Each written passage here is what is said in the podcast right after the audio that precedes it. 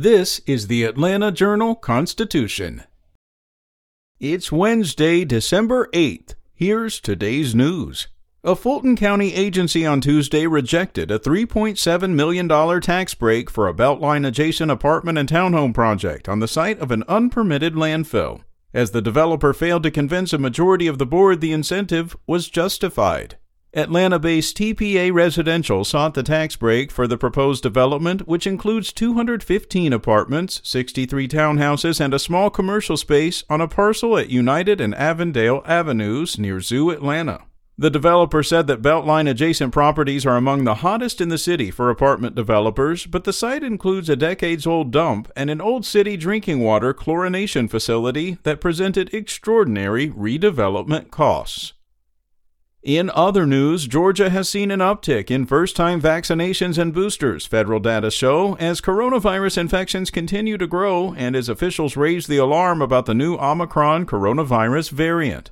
Though the bump in new vaccinations and booster shots is relatively modest, state and federal health officials hope a post Thanksgiving surge in shots will improve the safety of upcoming December holidays and gatherings. Booster doses administered in Georgia were up about 14% in the seven days that ended December 3rd compared to the seven days before Thanksgiving, according to data published by the U.S. Department of Health and Human Services.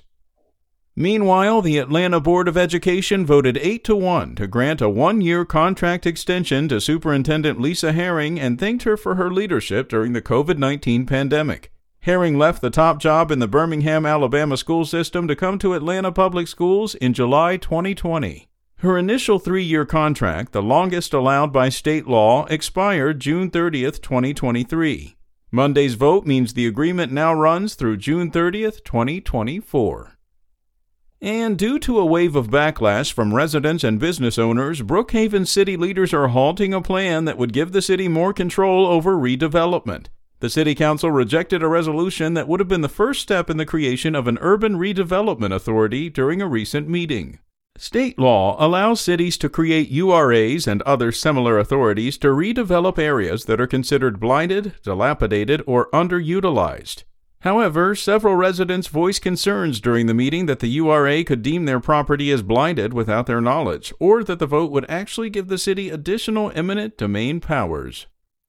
That's all for today. Check back each weekday morning for more from the Atlanta Journal Constitution or go to ajc.com.